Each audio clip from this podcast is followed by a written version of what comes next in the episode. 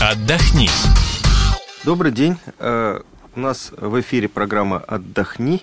Э, Ее ведущий сегодня я, Александр Милк, журналист «Комсомольской правды». У нас в гостях Алекс Кагальский, глава пресс-службы посольства Израиля в Российской Федерации. Добрый и, день. И Нета Пелик-Брискин, директор департамента Министерства туризма Израиля в России и СНГ, советник по туризму посольства государства Израиль. Здравствуйте, Здравствуйте. Нета.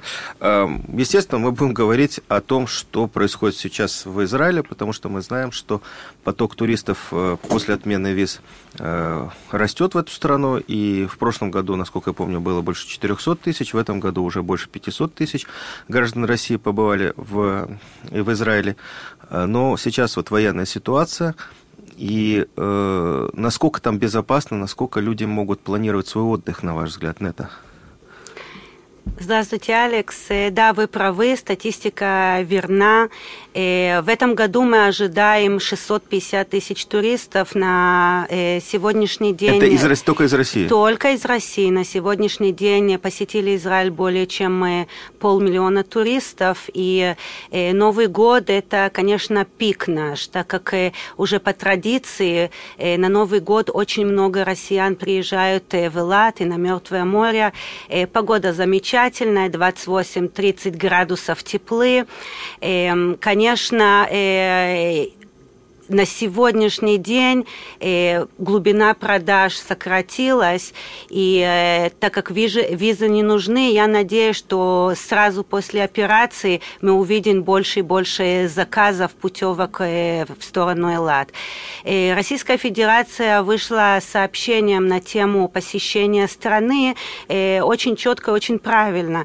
Э, в этом сообщении было сказано, что не рекомендуется посещать э, э, страну э, в районе э, сектора газа до 40 километров. Значит, мы говорим точечно, и Российская Федерация назвала точечно именно э, Ашкелон, Аждот, Бершева, Сдерот. Это, конечно, не места, которые посещают наши туристы. Э, на этот момент юг страны, э, Элат, Мертвое море, пустыня, Масад, Града, также, конечно, Иерусалим, э, весь север страны, все культурные достопримечательности, все в этих местах спокойно. Все э, э, объекты туристические открыты, и на сегодняшний день в этот момент находится 10 тысяч туристов из Российской Федерации. Кстати, мне рассказали курьез, что сами туристы даже не, не, не чувствуют эту ситуацию, им звонят родственники, э, волнуются очень и рассказывают, что происходит, а они сами говорят, а мы где тут э, на озеро Иордан, вообще не понимаем, о чем речь. Но есть какие-то факты э, отказа от поездок, или кто-то захотел э, прервать поездку раньше?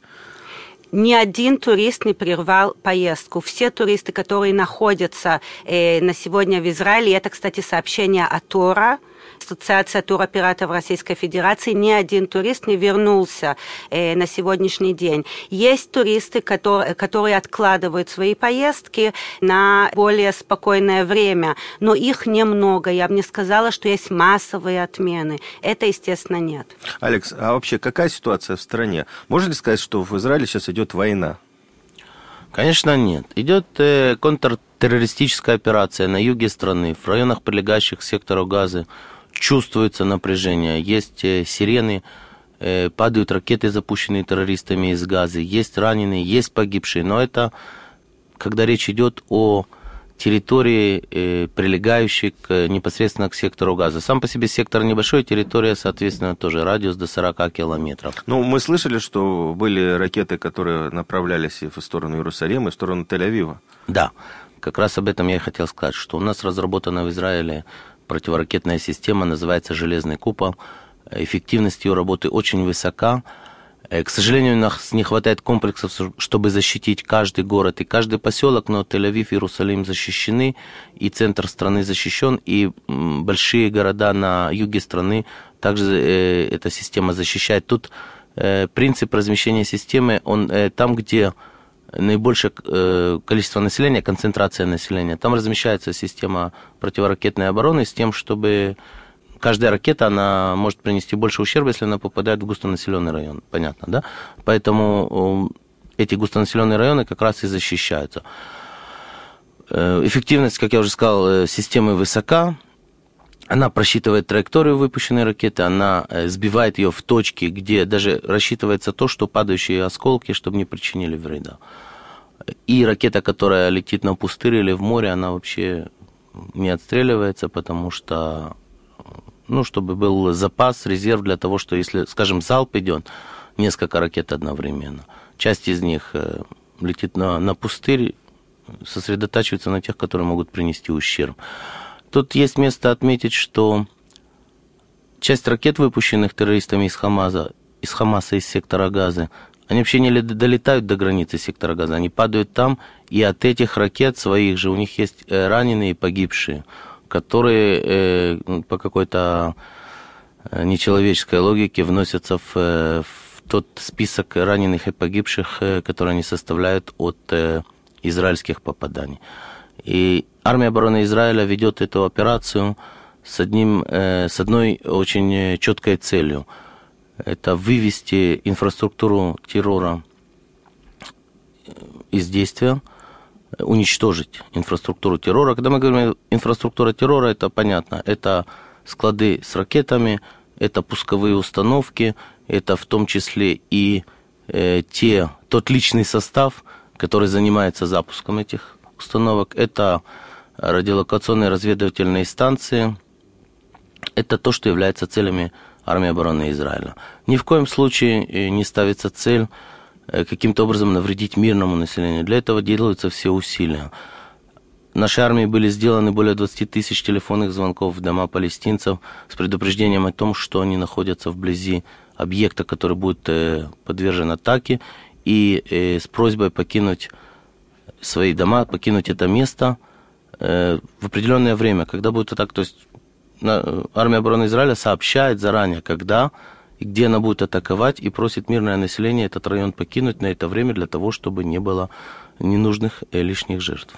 Хорошо, это как касается, значит, вот э, локального конфликта.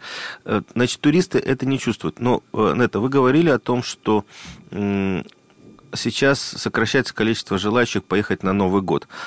Если операция закончится вот в ближайшее время, я думаю, что это так и произойдет. А, можно ли ожидать э, падения цены на поездки в Израиль? Знаете, Алекс, прежде чем я отвечаю вам на ваш вопрос, я хочу подчеркнуть э, в плане перевозки. В плане перевозки на сегодняшний день не отменены э, ни, ни, ни один регулярный рейс. Все рейсы летают, как было запланировано, по тому же графику. Э, вот. По поводу чарных, э, чартерных полетов Э, то же самое. Из Москвы, из Санкт-Петербурга все чартерные полеты, что летали, продолжают летать. И это подтверждает, что есть туристы. Если бы их не было, а чартерные полеты были бы отменены. После операции моментально мы и российские туроператоры начнем работать над рекламной и, и маркетинговой программой. Министерство туризма Израиля поддерживает российских операторов в этих рекламных рекламных и маркетинговых акциях. Может быть э, ситуация, что цены э, будут снижаться именно на турпакеты. Турпакет включает в себя и чартерный полет, и гостиницу, и экскурсии. И может быть такое, да, что если не будут заполнены эти чартерные полеты, операторы будут давать э, лучшие, э, более дешевые предложения, чтобы заполнить эти свои рейсы. Так То есть, они... если люди планировали отдых и праздники Нового, Нового года в Израиле, есть смысл подождать, когда кончится операция, и посмотреть, какие цены будут на, какие будут предложения на вот эти маршруты. Естественно, естественно, и опять, так как не нужны визы в Израиль, нет проблем э, заказать отдых и э, в последнюю минуту. Если будут места, кстати, потому что очень популярный Элат э, на Новый год. Очень популярный. А там можно купаться в Новый год? Конечно, конечно. Хорошая погода. Я говорю, 28 градусов. Хорошо. А, вот мы говорили о том, что некоторые маршруты все-таки сокращены. Я имею в виду маршруты для паломников э, по территории Израиля. А, въезд в Вифлеем сейчас закрыт. Э, вот это единственное место, куда э, вчера закрыли въезд, потому что это позиция Израиля. Никогда не, э, не создавать, никогда Но ну, не я рисковать. Я напомню, наверное, слушателям, потому что Вифлеем то есть Бетлейхем, как сейчас называется, да. находится на территории арабской части да. страны. Палестинская автономия. На территории да. палестинской автономии. Да, и, э, да, и мы не можем э, быть уверены, что люди там не будут э, кидать камни, например, в автобусы с туристами и так далее. Поэтому, так как мы не хотим рисковать, мы э, на этот момент закрыли туда въезд. Это единственное место. Все остальные места, все остальные достопримечательности открыты принимать туристов. С вашего позволения, чуть поясню. Э, Бетлехем или Вафилеем находится в зоне ответственности палестинской автономности, автономии Но с точки не зрения... Газа. Нет, конечно. Это, это то, что э, называется в средствах массовой информации часто западный берег реки Иордан. Это э, территория, которая называется Иудея. Вся территория палестинской автономии поделена на три зоны A, B и C – сейчас не будем подробно рассказывать, но э, суть заключается в том, что есть зона ответственности только палестинской автономии, есть зона ответственности только израильского руководства и есть смешанные. Так вот, э, Вифлеем находится именно в зоне ответственности только палестинской автономии, поэтому мы не можем знать наверняка, как будут себя вести те радикально настроенные элементы, которые там находятся по отношению к туристам, которые туда приедут. Очевидно, я не знаю наверняка, но я думаю, что достаточно, с достаточной степенью уверенности можно предположить, что поступили какие-то сведения о том, что будут проводиться какие-то акции против туристов, и поэтому на основании этих сведений, очевидно, был временно закрыт въезд. Когда э, все успокоится, и у нас опыт показывает, что, как правило, вот эти э, намерения, они не бесконечные по времени, они имеют какие-то рамки, когда все это придет в норму, наверняка въезд туда откроется, и будет все продолжаться таким порядком, как оно продолжается много лет. Есть ли у вас информация о том, какая обстановка сейчас в Иерусалиме? Все-таки там треть э, арабского населения. На сегодняшний день, по той информации, которую я получаю, э, все проходит спокойно. Есть не в самом Иерусалиме, но недалеко от Иерусалима, на территории арабских поселений э, митинги в поддержку террористов из Хамаса. Мы этому являемся свидетелями, это не первый год. Э, можно вспомнить, я не знаю, это, наверное, курьез, когда в 91 году из Ирака обстреливали Израиль с кадами. Э, была, была часть населения, которая в то время, когда была объявлена воздушная тревога, население арабского, которые плясали на крышах от радости, что над ними летит иракская ракета, которая может попасть в их дом тоже, кстати.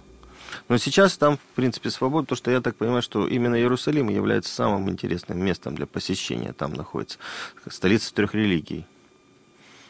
Иерусалим, прежде всего, это столица государства Израиль. Это место, где расположены три религии. Нельзя, если быть точными, нельзя назвать это столицей трех религий, потому что, скажем, у мусульман э, столица религии это Мекка. То есть это однозначно святыня ну, номер один. высказался. Да. Но это город, это, это, гор, это город, в котором находятся святыни трех религий. Естественно, э, все, кто бывает в Израиле или даже в соседних государствах, э, в Египте, в Иордании, многие российские туристы приезжают э, в Египет и берут однодневный, двухдневный тур э, на территорию Израиля вот для того, чтобы именно посетить Иерусалим. Мертвое море. Очень много у нас интересных мест. Э, Иерусалим как место э, трех святынь очень интересен. Есть у нас Мертвое море, которое, ну, тоже это одно из э, уникальнейших мест на Земле. Спасибо. У нас в студии были Алекс Кагайский, глава пресс-службы посольства Израиля в Российской Федерации, Нета Пелик-Брискин, директор департамента Министерства туризма Израиля в России. С вами был журналист «Комсомольской правды» Александр Милкус. Не Спасибо. переключайтесь. Спасибо вам. Спасибо. Отдохни.